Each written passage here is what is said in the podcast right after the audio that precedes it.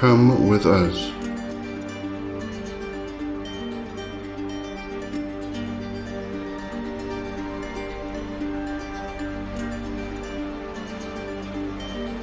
Into the wild wood.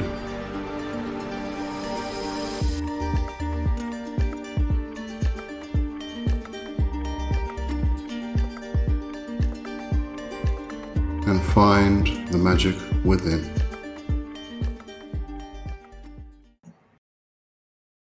Welcome, fellow travelers, into the Wyldwood Pagan Podcast with your hosts, myself, Leo Red Oak, and over there is Rev Kai. Hello, hello. And check out the Linktree in our description. See, welcome to Lady Capera, Pamela, Landy, Schrodinger's Cats. Thank you for joining. Welcome, welcome. All right, so today we're having a look at dining with divinity big Things. interesting topic. Food. Food and magic and and spirits and food and yeah Mm. drinks also. Consuming things. I do like the terms you use god eating and god drinking. Um, actually i think schrodinger's cats brought that up. Oh is it? Okay. Hmm and twilight wanderers here. Hello hello. Uh, everything's up. It's friday evening. Or friday morning depending on where you are. Friday time zone yes. All right. So where are we going to start with this? housle and red meal Okay, so if anybody's not familiar with the term housle, it is heathen based. No, anglo-saxon i think. It's not used in heathenry very often. Um pretty sure robin artisson is the one who brought it into consciousness I do remember it being mentioned a lot, well, by Robin obvi- obviously, but in Anglo-Saxon terminology. But I'm sure I've seen the mention of housle in our Troth. Um, could be wrong, but uh, i sure I saw it in this honestly don't remember I, you've read it more recently than i have There was uh, mention of housle and uh, together with Sumbel and the blot, uh, things like that. at least in the heathen circles I've run in, rarely do I find somebody who knows what housle is or uses the term. Um, pre 2018, somewhere around in there. Um, it's definitely Hmm. gotten more common, but I also think the overlap between traditional witchcraft and heathenry has gotten a lot more common since then. Um, Mm. back in the the earlier time and and it's a pretty small split i'm making um witches and heathens were separated um I, I think i've told the story a couple of times when i originally looked into heathenry 20 something years ago um, i found a local heathen someone who was running a kindred and everything and you know went to him as a, a primary source kind of thing like is this for me uh, let me ask some questions and see if I want to explore this. And and he told me definitively, there's no magic in heathenry. That's not part of it. Mm. That's not what we do. And that was the turning point for me to say, well, then, okay, you know, I'm not not interested in pursuing a path that that doesn't involve that. And I went Mm. into traditional witchcraft. Um, well, I went down a road that eventually led me to traditional witchcraft. Um, but then, the way of things, I, I ended up circling back through um, the traditional witchcraft coven I was in. I uh, was invited to a workshop about Seith, and then ended up in heathen circles again. And when we ended up in those heathen circles in 2009, 2010, we were the oddballs uh, because we were doing magic and witchcraft and that sort of thing. But we weren't the only ones. There were lots of other little groups all over everywhere in pretty much every community, I think. And now Mm. um, it's no big deal. Uh, lots of people have an overlap of heathenry and, traditional witchcraft or heathenry and a magical practice. There are lots of heathen magical practitioners. It is not a separate thing at all anymore. So I don't know if that was just like a phenomenon here in the Midwest, in the U.S., or if that was, uh, you know, a more widespread thing. We're always a little behind the times here in the middle of the country. At least we're behind the coast as far as trends and that sort of thing go. So uh, my dates may seem a little late because of that, but that was definitely an experience. And because of that, terms like housle and a lot of the Anglo Saxon terms, you would only find in the small Anglo Saxon heathen communities, which were also not the predominant ones. Um, a lot of people think heathen means Icelandic um, because mm. of the Eddas that are Icelandic mythology. And yet there's all this other um, you know all these different cultures and mythologies and everything else that fall under that umbrella that aren't that they don't use the words Woden and Loki and Freya and those are all Icelandic names. So I think the heathen community has become much more diverse in the last 20 years especially. And part of that's just, you know, it takes time to explore things. It takes time to do reconstruction. It takes time to uh, translate texts and, and explore archaeological discoveries and that sort of thing. But mm. way off the track there. good uh, uh, background knowledge to know, actually, because um, I mean, as you said, housle is Anglo-Saxon. Well, an Anglo-Saxon word, really. Um, I mean, I've always seen that overlap for years now, actually, um, because the roads I've been down have always mentioned Germanic or Teutonic. So it's a very large overlap of um, traditions uh, going through heathen, Anglo-Saxon, everything else. Um, so, um, but now coming back to Robin Artisson, he's the one who actually, I think, as far as I know, coined the phrase "red red meal." Um, That's my understanding too. Calling yeah, the housle yeah. the red meal and coining the phrase the red meal and making those yeah. connections. I'm pretty sure it was Robin Artisson. Yeah, and I like the term because I remember correctly, his interpretation of that was that the red being the um, color of the living, um, and we're sharing a meal with, in some cases, the the ancestors, mm-hmm. um, being the the the white thread. remember correctly. Yeah, can't remember now. Um, well, but yeah, the, the, white thread and the red thread are about how you receive tradition. Mm. So the white thread is the divine inspiration or uh, tapping the bone, talking to the ancestors, that sort of thing. The red thread is learning from a living person. Mm. And, yeah. it passed yeah. down that way. But mm. the symbolism of the red in the red meal, both in the red drink and in the red bread, is connected to that red is the color of blood and therefore the color of life.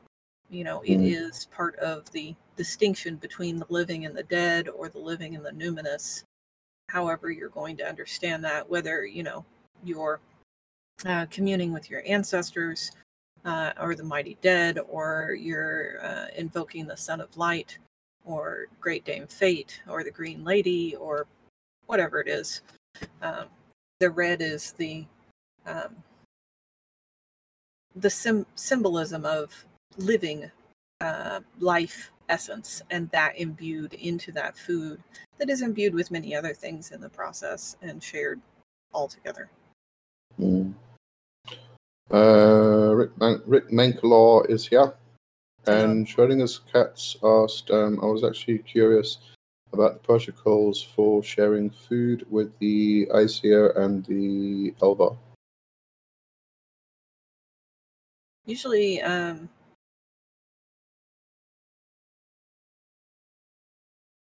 see.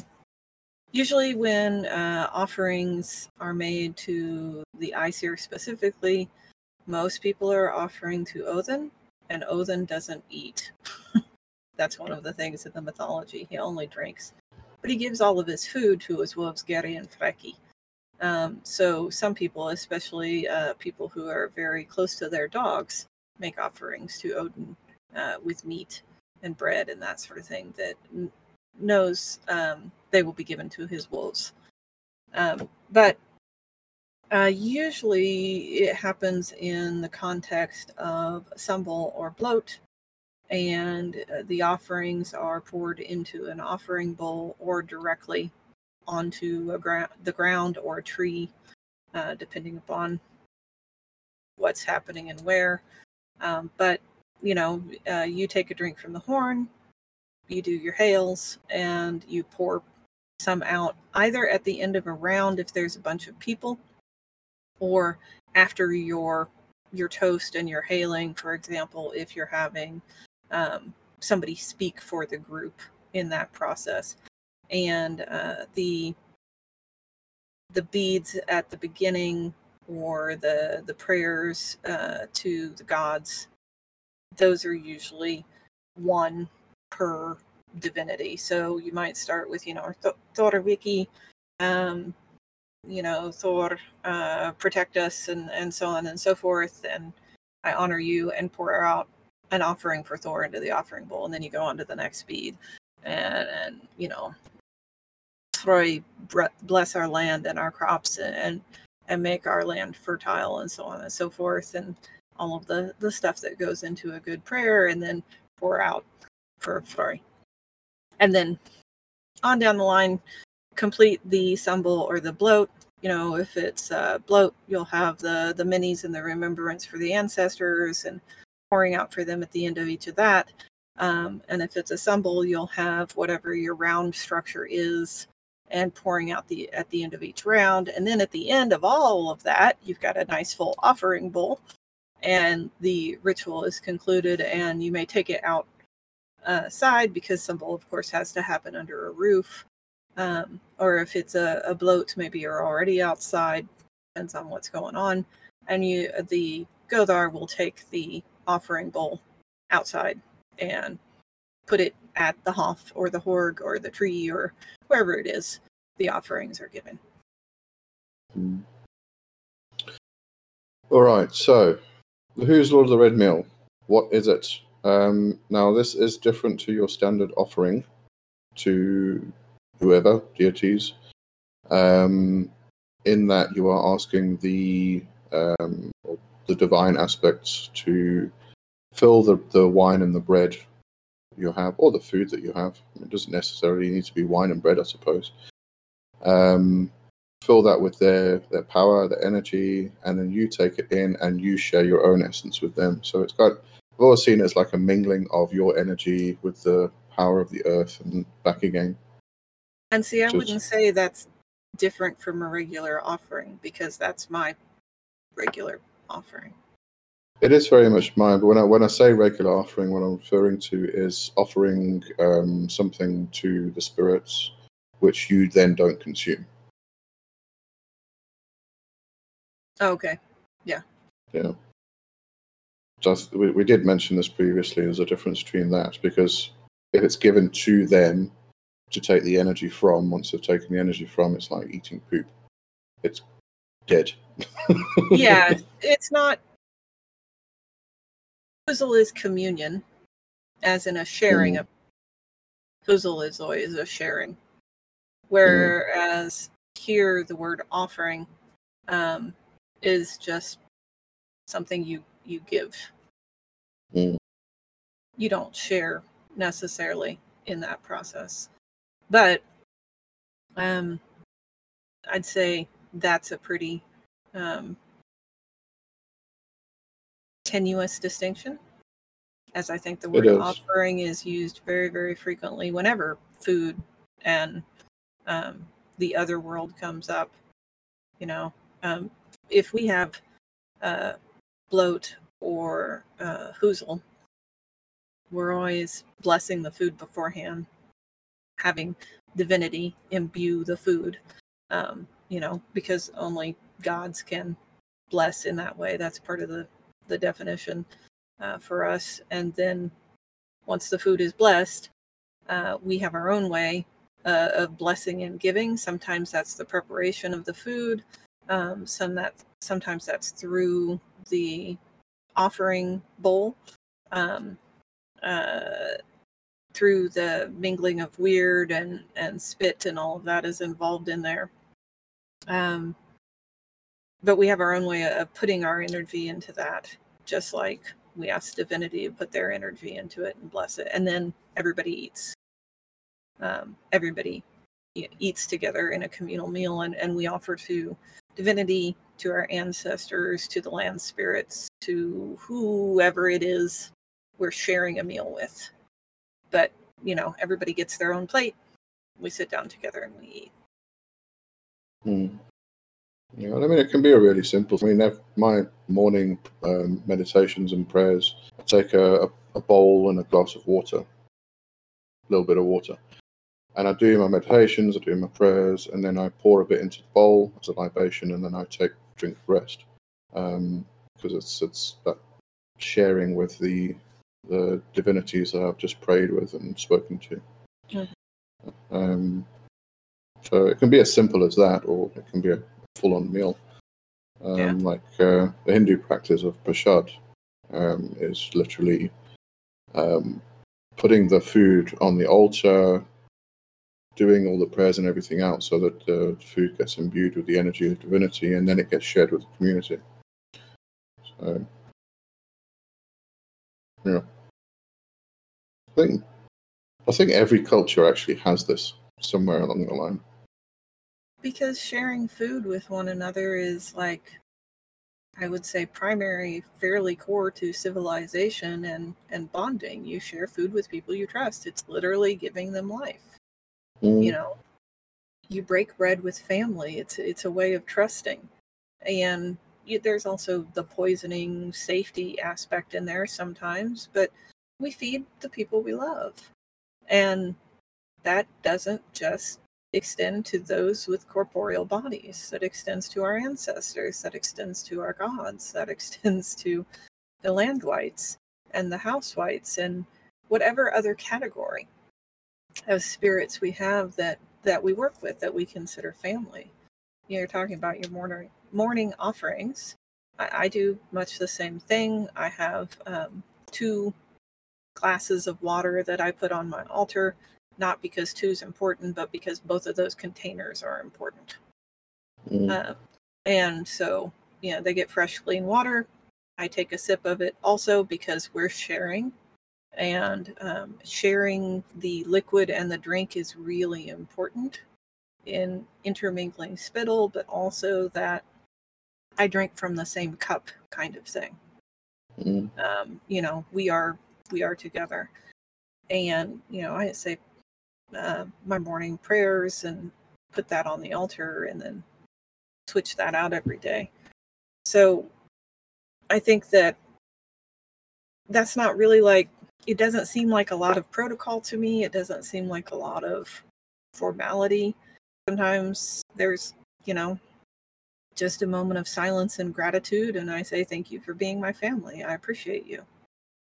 Mm. That's that's all there is that day. Sometimes not. Just depends. So it's not mm. like always a big thing production. Yeah. But it can be. Depends on I think the more people you have involved, the more production value goes into it. Because if mm, you're all going to get together and 30 of you are going to do this thing, you know, you want to have all of that there and and do it right, even though there's not a right, a singular right. There's a right for the group of people. Yeah. Well, it's a bit like um, oh, I've forgotten the guy's name. Um, oh, anyway, the person uh, I'm thinking of. um, they said, you know, there's there's a it's a bit of a difference. It was in reference to celebrating the solstices or the, the sabbats. Um, and it, it's when you're doing it yourself, it's a lot different to to celebrating with a group. It's yeah. kind of like like celebrating your birthday by yourself. You know, it's not really much you can do. Right. But if, you're with a group, there's a whole uh, ritual that goes into it and everything else. So very, very similar. Again, when it comes to food, gathering to eat together is like a mm. primary human ritual. I mean, it's the thing that survives through even most secular celebrations of holidays. We need to get together to have a meal. Mhm. because it's a time to see everybody and socialize and and eat together and like that's it that's the event having the meal together. And that same kind of idea extends to our family in the other world. We want to see them we want to feed them we want to just be congenial with them. It's not about asking for favors it's not about anything more than being family together. And sharing food together. And there's, you know, a few things that are slightly different about eating when you don't have a body, but not a lot. Uh, you still get your own plate of food, you still get your own drink. I am quite certain that my ancestors have preferences because every once in a while they ask me to make foods that I don't even eat, but I make them. Um, sometimes they ask me to make foods that I wouldn't eat, like strange combinations of things. Mm. But eh, different tastes. Mm. yeah. Uh, Deb is here. Hello, Deborah. Hello, no. Oh, I didn't even say anything about the Alfar. I would say Okay. there's not really any different protocol for sharing with uh, divinity, the Aesir Vanir, um, as the Alfar and the other um, various groupings of spirits. You know, put it in an offering bowl if you have a dedicated offering bowl or an offering plate. Those are common too. Say this is for Mhm. you. You said Vanier, and it reminded me of the one of the movies that we um, uh, reviewed with the Black Hat Chat and what's on the telly. Mm. I think I can't remember. what- I th- I'm sure they said Vayner. Oh yeah, we were laughing about. Yeah, the Vainer. the Vayner. Yeah. Um, all right, so I actually did uh, a video on my channel recently about um, this topic, and I actually want to put the link to this one in there. Um, but it was in terms of the Eucharist and communion that the Catholics and the Christians do. And I did it because I've been seeing a growing trend of people carrying on that the communion or the Eucharist is cannibalistic and vampiric because they are consuming the body and the blood of Christ. And I find it disturbing because we have these practices in traditional witchcraft and paganism wide, broadly, um, and it's being thrown about as this vile practice because the Christians are, are being vampiric and cannibalistic when know it's a bit silly, but and I, I, I got a bit upset about it actually. Yeah, I think that comes from the usual place. I was Christian. I am not anymore. Therefore, all things Christian are bad. Know, I mean, it's you know, it's part of the process. Uh, every uh, person with an ego goes through when they change their worldview. That the negation and the um, mm, blaming rejection. rejection that's a good word of the previous Mm. worldview um, and, and we joke about it in uh, modern craft circles as the christian bashing phase. This is the time that that new people to paganism enter where they have to say everything that's horrible about christianity and how they will never do it and they will never touch it and so on and so forth. And that's okay that's fine. It's a necessary part of the process but the problem comes when you get a bunch of people together that are in that phase and they trauma bond because Mm. going through Christianity for the vast majority of people is traumatic. Um, it is abusive. Um, and it, it's like being brainwashed. It's like being in a cult. And there is a process to get out of it. And, but if you're not, you can get stuck there in the Mm. Christian bashing or the rejection phase, especially if everyone around you is also in that that spot because you're just going around reinforcing each other which is helpful through that process of, of changing your worldview. But there are other ways to go about it.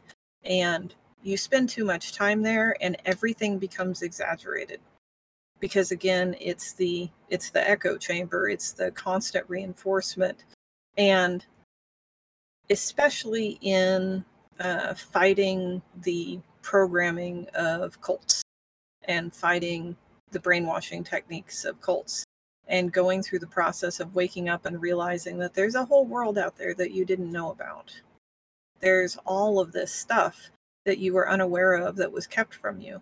You get really angry. And you need that anger match every time to reject a piece of that worldview.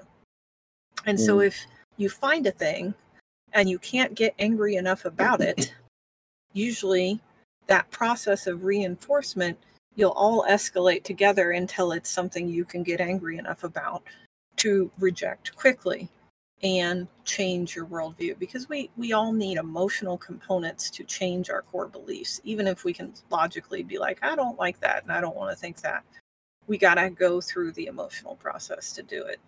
So i'm not surprised that we are back to communion is cannibalism and vampirism um, I've heard all sorts of weird things about Christianity that, again, they spiral off into these mm. extreme things.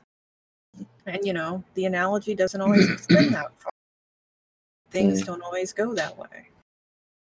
Yeah, I mean the the Catholics do talk about transubstantiation when they're mm-hmm. in connection with the Eucharist, which is to them literally changing the wafer into the body of Christ and the wine into the blood of Christ. Um, but I mean, it's still not the actual blood and body. So,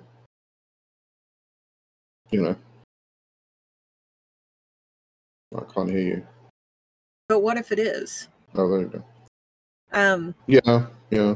And cannibalism is eating the same species, but the whole point of Christ being Christ, Christos, is that He's a transformed God and full of the option of salvation and the choice of salvation, which is a core part uh, of Christian belief that you get to make this choice. You get to decide what happens. And so you're not a Christos. So eating another Christos is not cannibalism. You're a person who mm. is seeking salvation and communion with God.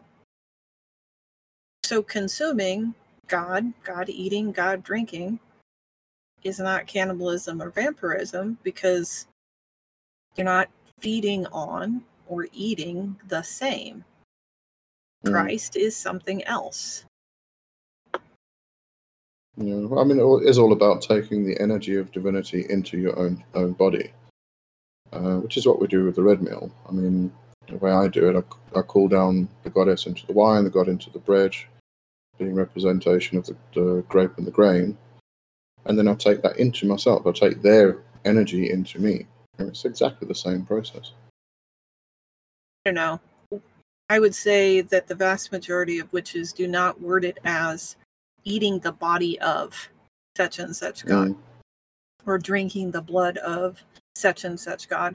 And that's an important point in Christian theology. So that's their thing and how they view it. Um, we ask the gods to bless food, to mm. bestow mm. their divine blessing, and then we eat that. It's not the same as eating the mm. body of. However, uh, the mythos of John Barleycorn and many of the other harvest gods, you know, that is eating the body of the god. The god is the grain itself, the mm. life spark within that grain. And the magic of that grain to transform into so many things and be, you know, so supportive of life in so many ways. But the food is the seed, is the food, is the beer, is the magic growing bread. You know, part of the reason bread and wine are so important when it comes to the food used for sharing with gods or, or spirits is because it's alive bread grows. You know, wine Mhm. is clearly alive. You can watch it dance and bubble and do things. And that's because yeast is alive. But uh, our ancestors were not necessarily worshiping yeast. That's a little too small to see. They were worshiping the grain that the yeast was on. Because Mhm. that was the life sustaining thing that was also, you know, it, it grew and it, it made more of itself and it died, but sowed itself into that renewal cycle and the sun and all of that sort of thing. So there is an aspect there of direct God eating slash God drinking because it's still the same thing, even though that's not necessarily the terminology we use when we're talking about um, things like housle and red meal and, and blot. Uh, blessing is not necessarily coming to be an embodiment in something because Mhm. the embodiment starts at the beginning. It is made out of the grain. The grain is the body of Mm. John Barleycorn, of, of Frey, of the god of the field, of, of Dionysus, um, whoever in there. And then when we get to the point where, like, we've made it into bread, we've made it into wine, then we're often like, hey, can you bless this? Because divinity is eternal that's part of the the mystery of the whole cycle is the seed is the life is the plant is the seed is the grain so on and so forth so we may Mhm. have a slightly different take on it but we're we have similar practices Yeah, yeah. Uh, Schrodinger's, blah, blah, blah, blah, blah. let me try that again. Schrodinger's cats um, said God eating was important for the Hittites. Um, they saw the blessing of the god on the food as the god itself possessing the food or drink. Hmm. So I'm wondering if there's any way to move this heart because it keeps getting in the way of the text. it's not unfortunately i hate that Stupid. i wish they would put it up at the top of the the Mm, box instead of the bottom where it's over the new messages that come in but fun fun so Right, he was saying. you know, um, again, I don't think, I think your point is valid in that pagans are doing similar things, if not the same thing. And a lot of it's going to be worldview and a lot of it's going to be opinion on what's happening. But I mean, those are the differentiations in culture and religion. You know, over here, it's transubstantiation and the literal um, body and blood of Christ. I, I grew up with a Catholic friend, and uh, when I went to mass with her on Sundays, you know, uh, my favorite joke was, "Well, how many crackers do you have to eat to get a whole Jesus?" you know, and the priest would would laugh and kind of glower at me, but. it, it's one of those things that that becomes um, interesting questions because that's not part of your theology it's not part of your worldview that that's how that works you know if if i was within that catholic religion i probably wouldn't be making that joke Mm. but as a pagan you know if if this is a finite being with a literal body there's an eventual max my gods don't work that way my, my gods are you know grain itself, which like there's not a finite max of that because it's ever reproducing. So you can't ever Mm. like eat a whole Frey. Not that there was ever a finite container for Frey like that. That's kind of a weird concept. Also, complete other tangent. forever growing. Mm. I mean, we can get. We could also get into the topic of the gods eating the gods. Um, I mean, I'm, I'm Oh yeah. reading Stephen Fry's book at the moment, Mythos, um, getting into the Greek stuff. And I mean, Kronos eating his own children, um, even uh, case of uh, Zeus um, turning into a serpent to trap. I can't remember the name now. It was the she goat that um, kind of raised him on the on the island somewhere. But he ate her, and then later on he had a splitting headache, and uh, Hephaestus cracked open his skull, and Athene was born Yeah. uh, from inside him, and the, the she has always been inside him ever since. So yeah, All Yeah. eating aspects. all eating Mhm. aspects. Kronos eating his children, though, um, because everybody in there is immortal and eternal. Nothing happens to Mhm. them. They don't get Yeah. digested or anything. Uh, you know, they come out later and they're fine. Um, It's Mhm. just like putting them away somewhere, swallows them whole. Uh, that's why you know uh, Jupiter or Zeus can get away because uh, Gaia gives him a rock swaddled like a baby, and he just tosses it back and thinks, Mm. "That's it. That's Zeus. Good.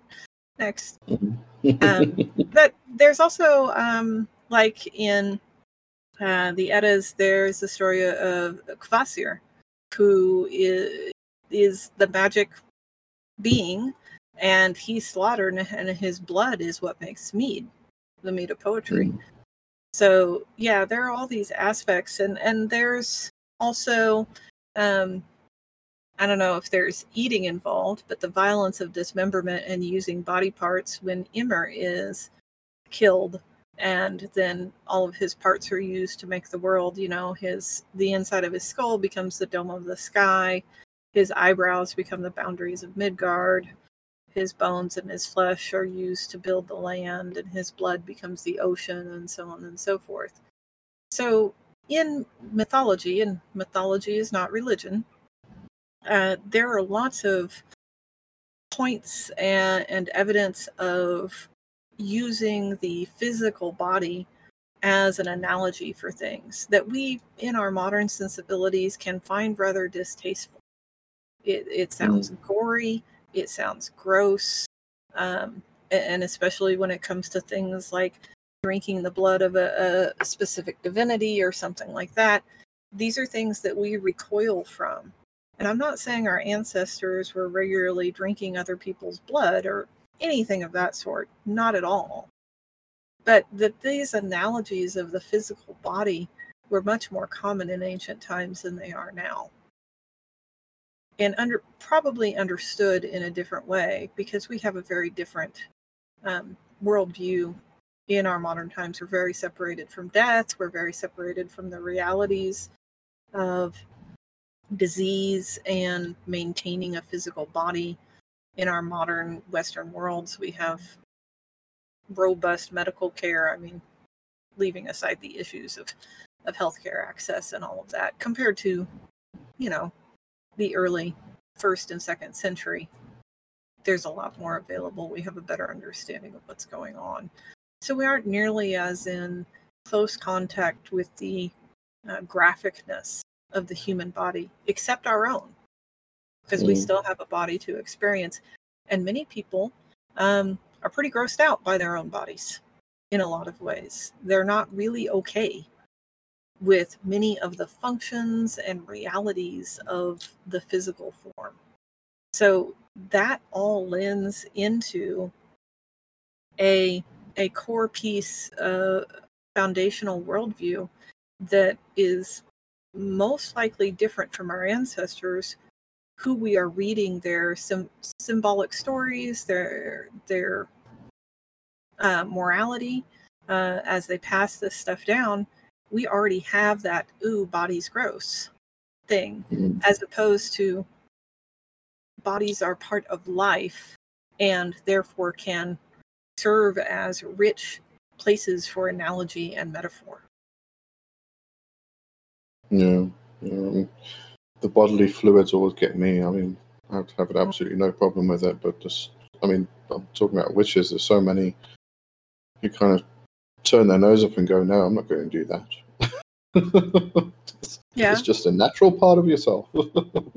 I mean, I remember when I first came into the craft, it was pretty well expected that everybody put blood in the wine and everybody drank from the same cup. Mm. Uh, that changed very quickly with the AIDS epidemic and all of that sort of thing, and people being reasonable about drinking one another's blood because of disease. But it was still part of craft practice. yeah, Um, it's still in the lore, and not not like eons ago within my lifetime. yeah. I mean, it's it's actually part of demonology.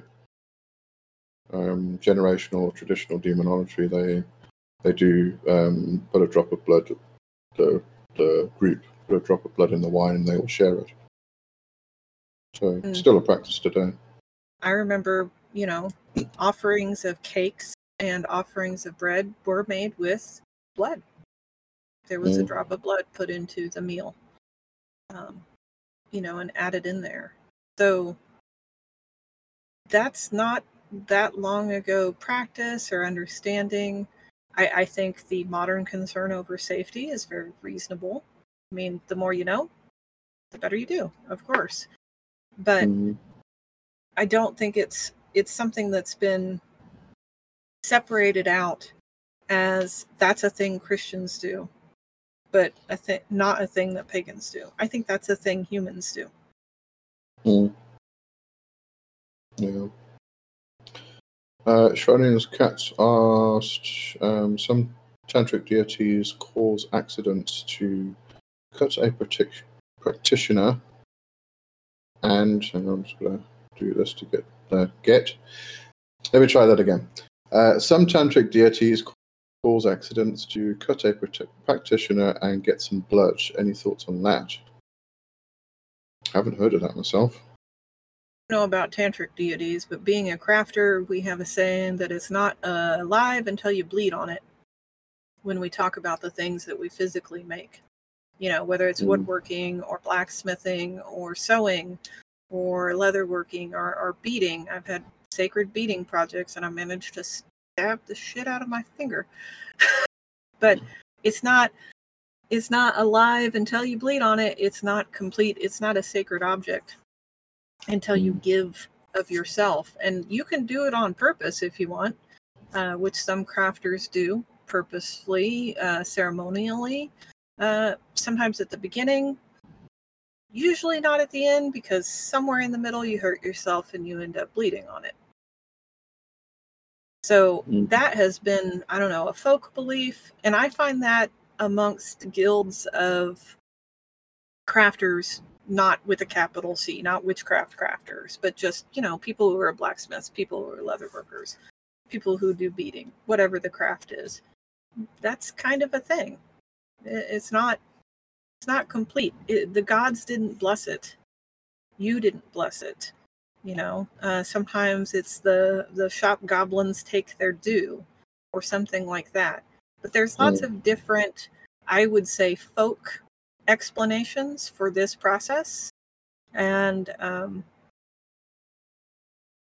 my experience is that it is different when it's a sacred piece or a magical piece or something like that. You know, I'm making this as a, a holy gift uh, to another magical practitioner, something, or this is just a thingy with no sacred relation. Not that I do that much kind of crafting anymore because I don't have that much time.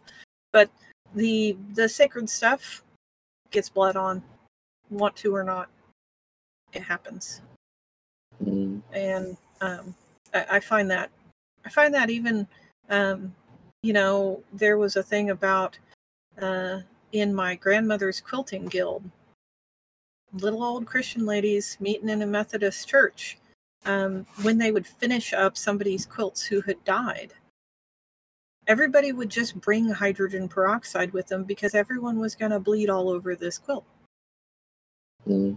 because it was for the lady who had passed away and she was dead. And they would even talk about, well, you know, that's what the dead do after they die. So I, I think that's a, again, a common human thing. Mm. So now you mentioned that, I've heard about it in terms of working with the Fae or the nature spirits. Um, you're kind of walking through a forest and you get your finger pricked or um, your hair gets stuck in a branch and gets pulled out. Um, you know, as a kind of offering thing to the spirits themselves. They're, they're kind of taking it. Uh, Heard of that, but that's not an experience I've had. But I was also raised by people who taught me to make offerings at trailheads and that sort of thing. So yeah, yeah, that's usually something I consciously do. mhm. Um, and I don't get my hair pulled out either. It's Not much there. Eh, still get snagged. I don't know. I, I I go back again thinking about my my friend I grew up with who was Catholic. I went to a lot of Catholic mass because um, we were usually hanging out Saturday night, and then Sunday morning after spending the night at her house, we'd go to mass together. And I lived on the other side of the church from her, and then her parents would take me home after church. But Mm. you know, um, there's an unconscious process in uh, for Catholics that becomes rote movement of the body. You enter the church, you know, you clean your hands at the baptismal, and then you kneel and you pray before you enter the pew, and so on and so forth. And they're things that are done so quick by the time you've been doing it for your life that you don't even think about it. But they're moments of prayer, they're moments of connection. I have that in my life not in churches obviously but in my churches. When i go out into the woods when i go to you know talk to the trees when i go to harvest herbs i pray. And it's Mm. it's it's ingrained and so quick sometimes i will be mid sentence with a person and i will stop and and touch a tree and mumble a prayer and then continue the sentence. And they're like what but it's that it's that Mm. sort of automatic return i think that becomes really important in making those connections and and reinforcing them Mm. All right, should we take a break? oh my Um, we've been talking for 45 minutes already we have. It's very quiet in the chat, apart from Schrodinger's cats. Um, but please ask more questions, and we'll uh, come back after the chat and answer them. Look, after the chat, after the break, and answer them. All right, so don't go anywhere. We'll be back in a minute or five. Stick around.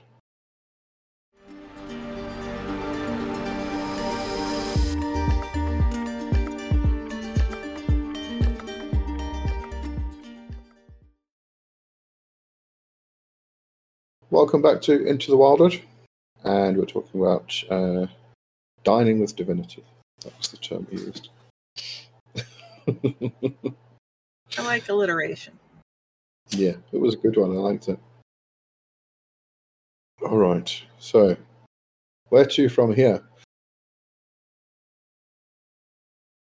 i don't know um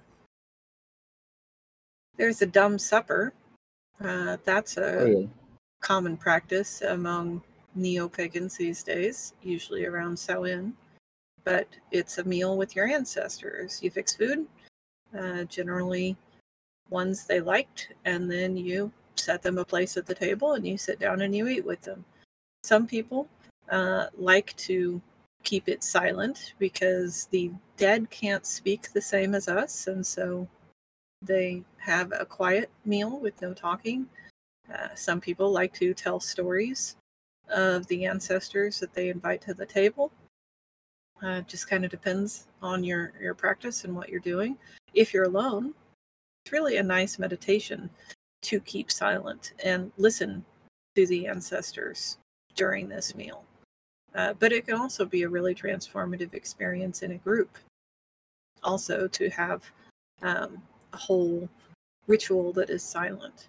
Um, long ago, early on in my days, I was uh, joined a coven for a Samhain supper, and there was no talking from the time you showed up at the coven stone.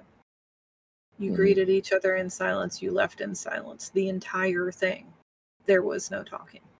And uh, no, AS- no ASL for me. That was something that came up a couple of times. Um, so, and, and that was an interesting transformative experience. It was very powerful. Something, if you get together with a group, give it a try. It, it's really a neat experience to to go through that. Mm. Um, and there are others that may uh, call the ancestors or call certain divinities and then have uh, the quiet time, the prohibition on talking for the meal. Uh, we like to have an ancestor housle around Yule as part of our tradition. where during that sumbel or that housle, we only speak of our beloved dead. That's what all of the the stories are. That's what all of the talk is focused on. And we, you know, every time we tell a story, we pass a horn around, or um, in times of colds and sniffles, because it's around Yule in the middle of winter for us. So um, often everybody gets their own cup of warm beverage. Uh, you know, somebody will take the floor, tell their story, so on and so forth. And then at the end of the story, hail whatever their name is, and they pour an offering into the offering bowl and they give them some meat and some bread into the offering bowl. And the whole time we're all sitting around, we're all eating and drinking throughout the whole evening. You know, there are mm. cheeses and breads and fruits and that sort of thing. And, and we will select from what is on the table for everyone to eat from what we think the particular ancestor would like and put that into the offering bowl when we tell their stories. So that's mm. another way to to dine with the the non corporeal. No, I was actually thinking about uh, um, defining the difference between when you can and cannot eat the food. Um, it's it basically comes down to you prepare food, that food is then shared. Uh, once it's given to somebody, it's theirs. Right. Don't eat. Um, don't eat off of somebody else's plate. Yeah. Um, or if you have um, shared a meal and then put it on the altar um, for the, the for divinity or whoever to feed from, you know, and then the next day don't take it off and eat it. Um, it was theirs. It's not yours. it's probably the defining defining point. Say, mm. um, we don't put things on the altar to set.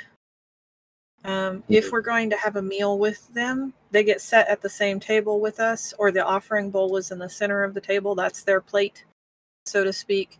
And when the meal is finished, we figure they already ate, just like mm. we did.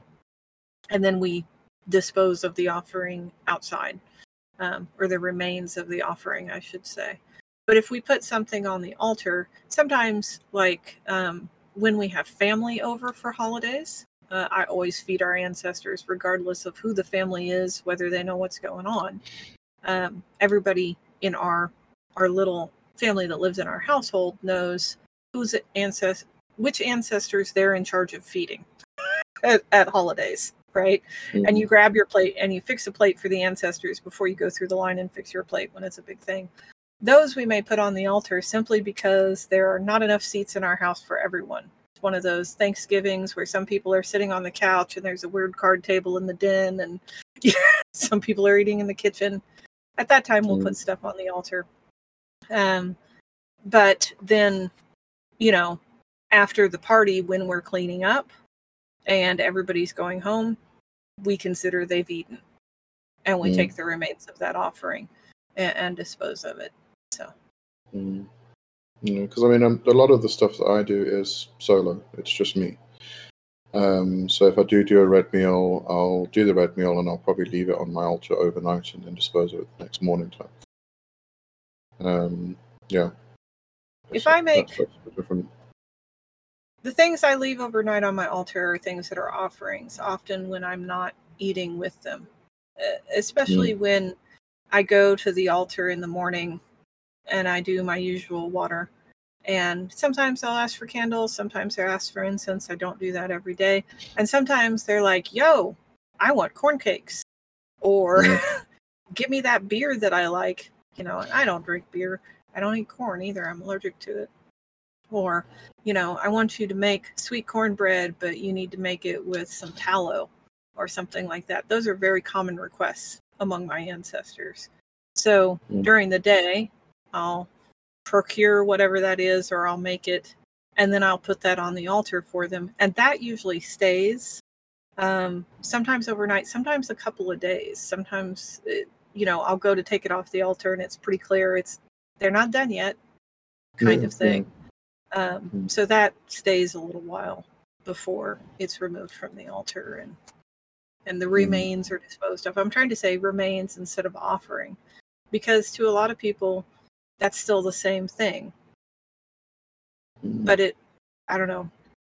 I can tell that it's it's dried up, it's depleted, it's yeah.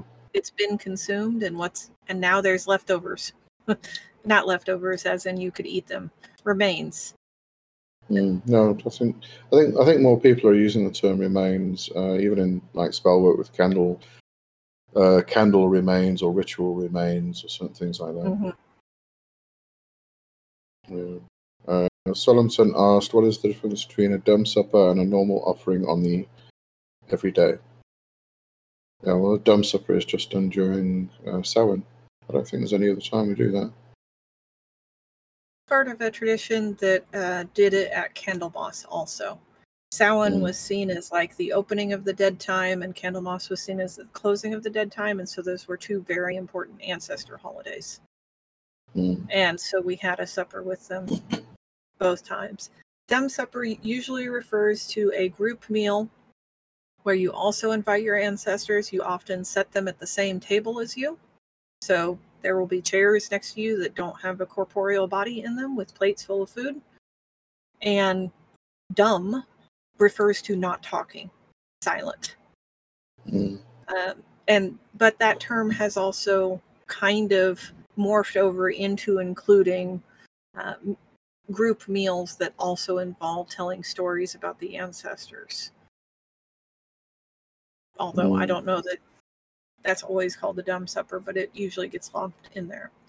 And then offerings on the everyday do not usually include an entire meal, setting a whole place for them. Um, usually it's on the altar. And it's not necessarily a big group activity, it's often just the one person in the house who maintains the altars. mm. Um, also asked, uh, "Do you throw out that food?" Um, okay, this is a question that a lot of people have, and it's one I had for years and years. What do you do with the remains? Um, and I've I've come to see it as kind of like a progressive thing. So, first option is leave it at cross. Well, depending on what you're doing, actually, leave it at the crossroads or leave it out in your garden or something like that. Um, and it's usually consumed by the wildlife. Um, another option is to bury it, or depending on what it is, throw it in a river. Um, but not everybody has that option. So then it becomes less, well, just kind of decreases. So if you have a balcony and you have lots and lots and lots and lots of plant pots, you can use those. The problem is with You can't pots- concentrate food like that. I know, I In know, a pot, you'll kill yeah. the plant. I know. And if you're doing something once a month, maybe you, you it just becomes way, way too much. Mhm. Um, if it's water, uh, you know, we can obviously put that in the pot. But if it's foodstuffs and all that, that that type of thing, not really. And then you have to also bear in mind there are some foods and drinks that um, pouring on the ground don't actually help the ground at all.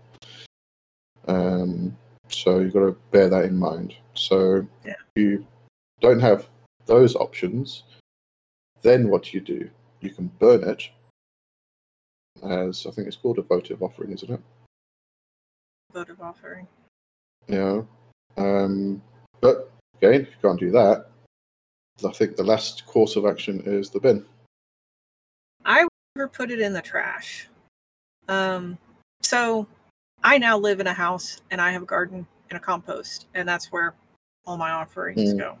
They go out to the compost. Um, if if they've been offered inside, if they're like in a blot bowl or or something like that, they go out by the tree where we make our offerings. And I'm sure the wildlife eat it. We do our best to keep our dog out of it. Um, and but I also like feed the squirrels and that sort of thing too, in addition to that food, because that food isn't full of vitality anymore. mm, So there's kind of a, a balance there.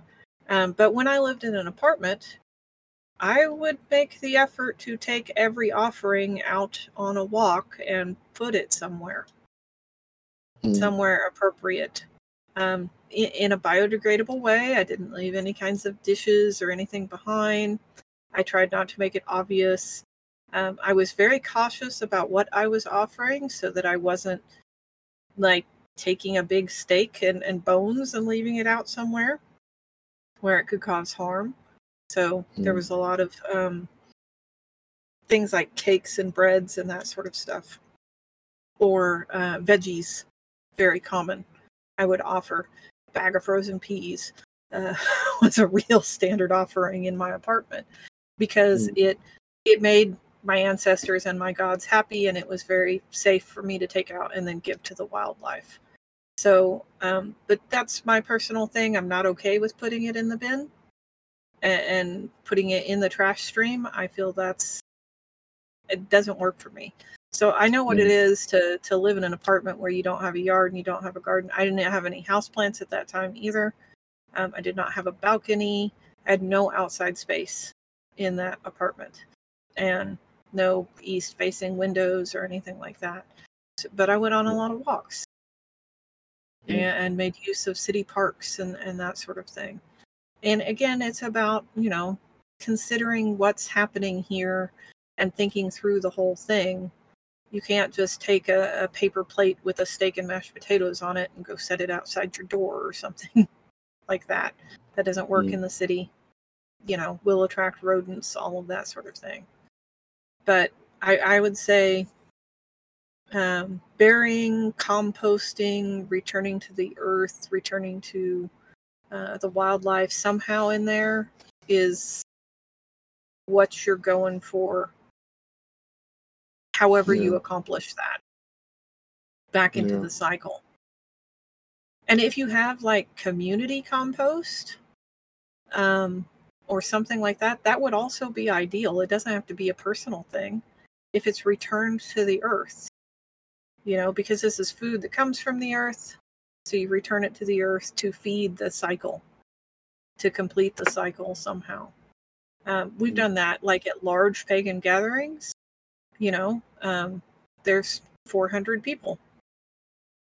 Yes, you can get them all to compost. You can you can get them all to to properly place their offerings and and that sort of thing, even in a hotel. So it's just Mhm. thinking about where that goes. And speaking of water, I make offerings of water every day. And when the next day comes and I want fresh water on the altar, I just pour that out into my little um, watering can that I use to water the houseplants, or sometimes directly into the houseplants, depending on where they are, what's going on. So, Mm. and I I don't think there's anything wrong with that, giving that water to the plants. I do kind of view it as blessed water, but Yeah. also depleted water in another way. Um, it's not the only water I give my plants, they won't live. It's not enough. But I do also, you know, ask the the spirits of the house and the gods and everybody I'm offering to to bless the water and bless the Mm. house and everything through that process. Mm. It's kind of how I see it. It's been transformed and given it to my plants will help them some somehow. Yeah. Yeah. Um, actually, an interesting thing um, in the Hindu community, uh, you know, all the offerings that they do and such things um, during pujas. Um, there's actually, I can't remember, I'm sure it was here in South Africa actually.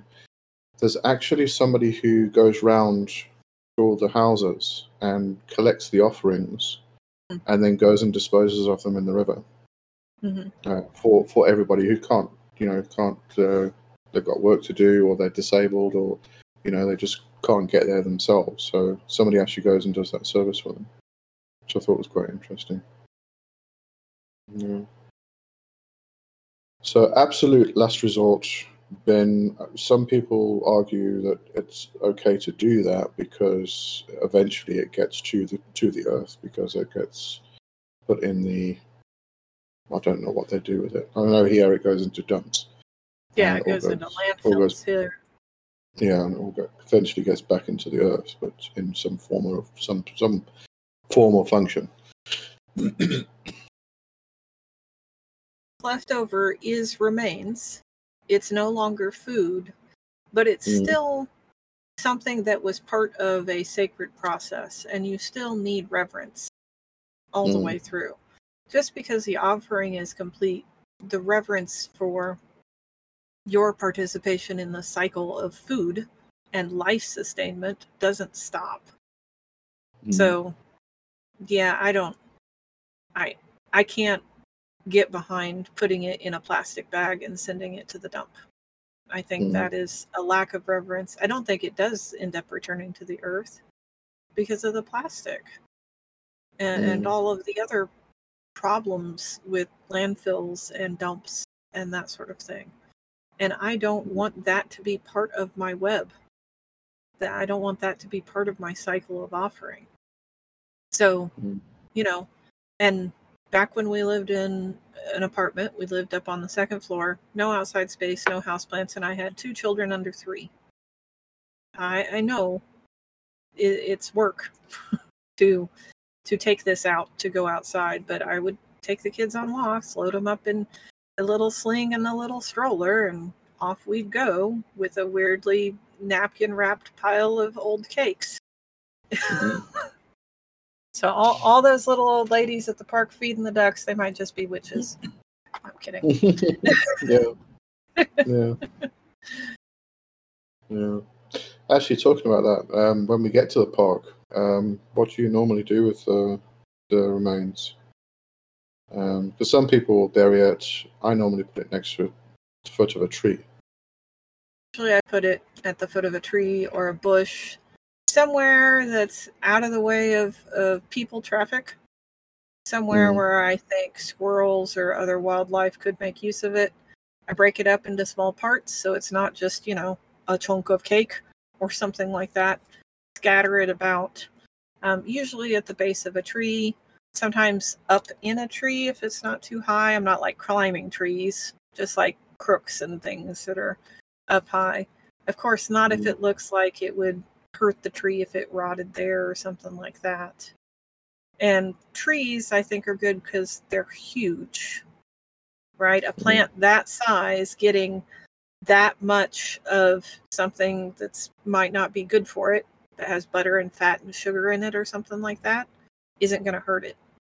But if Mm. I put that same amount at the bottom of a daisy that's this big, that's different. Mm. So yeah, and when I leave offerings in parks and that sort of thing, I also always offer water, not something that came off my altar, but water I specifically brought to say, "Hey, thanks for taking care of this." Mm. And I always give that to the land, to the tree, to the bush, to the whatever, wherever I'm leaving the offering. Pour out some water and say, you know, thank you so much for taking care of this and helping me in this process. Yeah. And I suppose if any strangers come up asking what you're doing, you can always just say, I'm, I'm feeding the wildlife. Um, they'll probably go away then. Because not everybody wants to say, I'm, I'm getting rid of my, my the remains of my offerings to my gods and goddesses. You know? Go over well. although, yeah, although, although the person might run away very quickly, but that's okay. True. But yeah, I, I always made it a point to to go out on a walk and return the offerings somehow. And um, the thing I would say absolutely never do that I've heard people say is flush it down the toilet. Mm, Never, never, never would I do that. I've heard people justify that toilets are like rivers in your house. Is that Mm. really your idea of a river? I mean, yeah, That just- I think that weirds me out. I think that's gotten a bit confused with things like um, there's the egg limpia. Mm-hmm. Uh, a lot of practitioners will flush the egg down the toilet afterwards, the, the yolk, um, getting rid of the negative energy. Um, Oh, well, or some kind of curse that you're doing, or something like that. Um, because it's seen as this flushing, this flowing water away from your house. And I think that's been confused with, um, you know, getting rid of uh, remains of offerings. It's a completely different thing, but you know, Yeah. And, and just that phrase, getting rid of. You're not Mm. doing that. You're returning. yeah, yeah, You're not trying to get it out of your life. You're not trying to get rid of something that's that's gross and terrible. Yes, don't eat it because yes, it is kind of like poop in that respect, but not in the put it down the toilet respect. Mm-hmm. yeah. Uh, so Korea, Lady Kapura said, "Love it." Uh, Craig is here. Hello, Craig. Glad you Hello. make it. Um, and Craig said it's essential that the loa in voodoo are fed. Each has a preference. I think that's all traditions. All of our spirits like to be fed, and they often have their preferences. Yeah, they do. They often have preferences. I think once you get into a relationship with a spirit or a divinity, you will learn about their preferences. Mm, Whether that's some kind of direct communication where you, you know, you have a sense uh, through one of your astral senses that you need to change something, or it's a good feeling, or it's a bad feeling, or you see or hear or smell positive things or negative things, or um, they communicate with you in other ways. You will suddenly come across a video on YouTube that tells you all about the foods that Hecate likes. You will suddenly find yourself reading a book, and here's this chapter on all of these foods that sound mouthwateringly delicious to you. That sort of stuff comes up too, where it just comes into your life, and you have to consider that. Oh, maybe I should, I should share these foods, or I need to get that drink, or whatever it is. So there are many ways that they communicate preferences. If you're Mm. not in a tradition that's already figured that out for you and tells you what's what, which is also really nice. mm. And then I know we're talking about dining, which involves um, drinks and food. Um, but I mean, when we're when we're talking about offerings, that can come in many forms. I mean, my my favourite tale is always the one when I was work, working with Klornek, and uh, he asked for my old left shoe, um, which was totally random, and I didn't understand why. But he got my old left shoe. Yeah, stuff like that happens. So, mm, Uh, I mean, house spirits and, and stuff, they usually like sparkly things. Uh, some of them like toys. oh yeah, Uh, yeah. I've had a Mm. house wight that like, you know, uh, those machines that you put a quarter in and you get some random little piece of plastic junk. mm, Oh, that house spirit would go crazy when we brought those home. Just happiness, happiness, happiness. And you didn't open it till you got home. You opened it right in front of their house and gave Mm. them whatever was in this thing. Yeah, they absolutely loved all the plastic junk, but that's what they wanted. Uh, Salam Sun asked, um, "Do spirits or beings we would dine with or give offerings to experience through our eating as well?" Uh, kind of like the idea that your experience is the offering and the gratitude. I've heard this before. I'm not quite sure about it myself. I've never had that experience that that's the way it Mm. works. Um, Uh, the only I've heard of- times. Oh, go ahead. No, I was just going to say I've I've heard a lot of people actually say that what they do is they'll sit down with um, a drink that the spirit likes or something, and they'll consume it, and through that consumption, they it, it becomes an offering to the spirit. Um, I would only I would only see that working if the if you had invoked um, through possession. I say the only time I've heard that sort of thing working is when someone is uh, being ridden or possessed. Uh, the the spirit is somehow occupying their physical body for the experience, and the times that I see that where that's not a purposeful thing, you know, because sometimes the the process is I'm in the in this ritual. I specifically let you into my body to do things with the body. You know, that's a pretty common thing. And sometimes that involves eating and drinking or smoking or other things that you can only do with a physical body. But I've also seen people um, that have an incubus or a succubus that has taken over and attached themselves so deeply that this is the the dual experience the host person the person Mm. originally with the body is having because by the time it gets to that point it's not real clear who's in charge of the body anymore Mm. Yeah. Actually, that's a topic we could maybe talk about one week: is incubus and succubus. Because the information that's out there at the moment is quite interesting. Um, cats. There's a goddess associated with the sink. I've heard some people pray for her in order to dispose of liquid offerings in the sink. cool you heard of What- that one? i've heard various divinities and spirits associated with all sorts of things like that sinks and Mm. toilets and the back of toilets and and that sort of This is- stuff which culture is is that coming- This is coming to the goddess or the god Bob. Yes.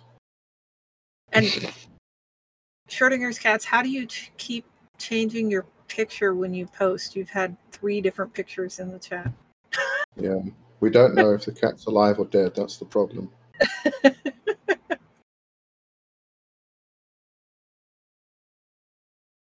Um, Craig, uh, I've just read a very old book that suggests that incubus and succubus are made of a subtle, subtle substance, so a subtle diet is required.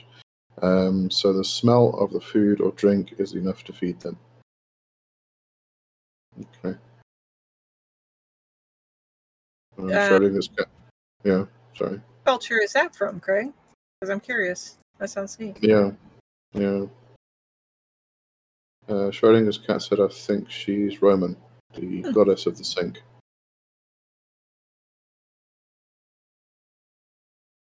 All strange things coming up at the moment.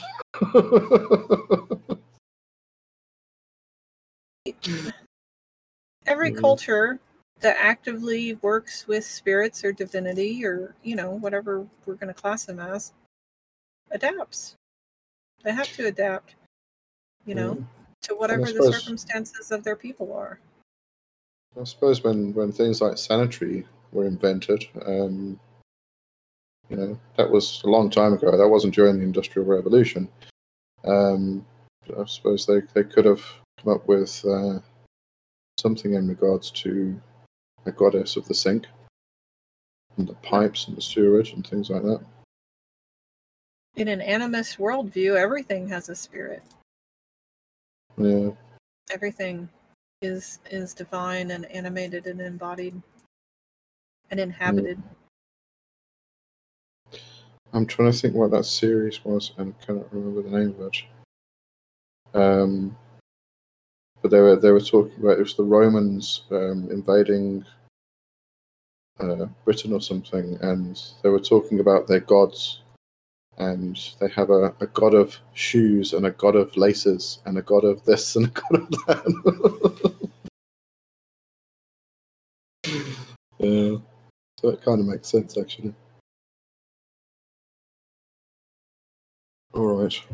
that Have kind of granularity i think is present in many many cultures Hmm. Well, I think so. Unless anybody else has any questions or subjects they want to talk about or anything like that related to offerings, food, spirits, gods.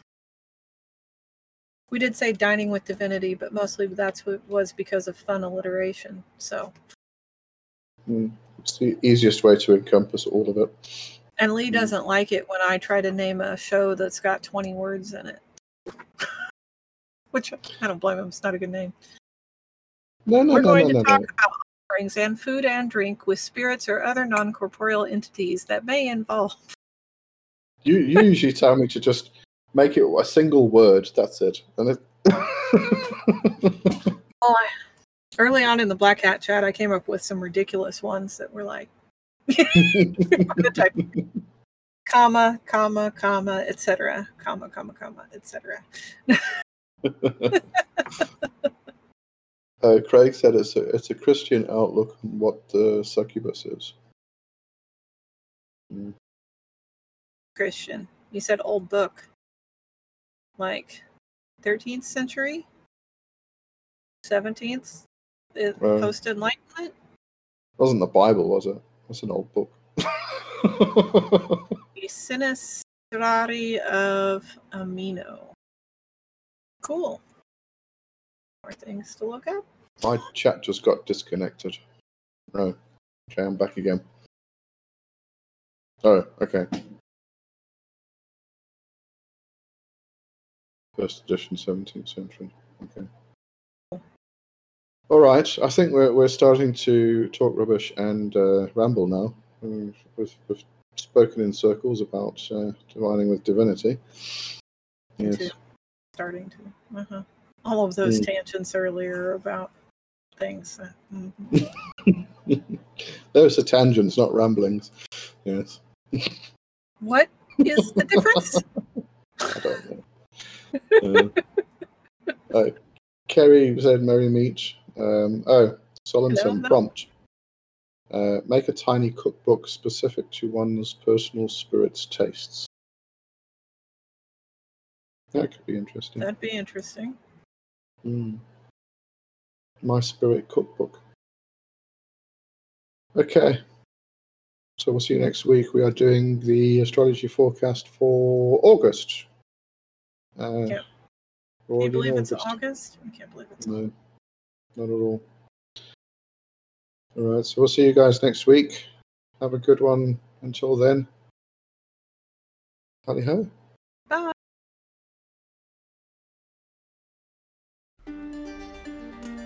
Thank you for joining us in the Wyldwood. Meet us again next week for another episode, and don't forget to check out our website at intothewyldwood.com. That's wildwood with a Y. And if you would like to support us, you can leave a donation on the website.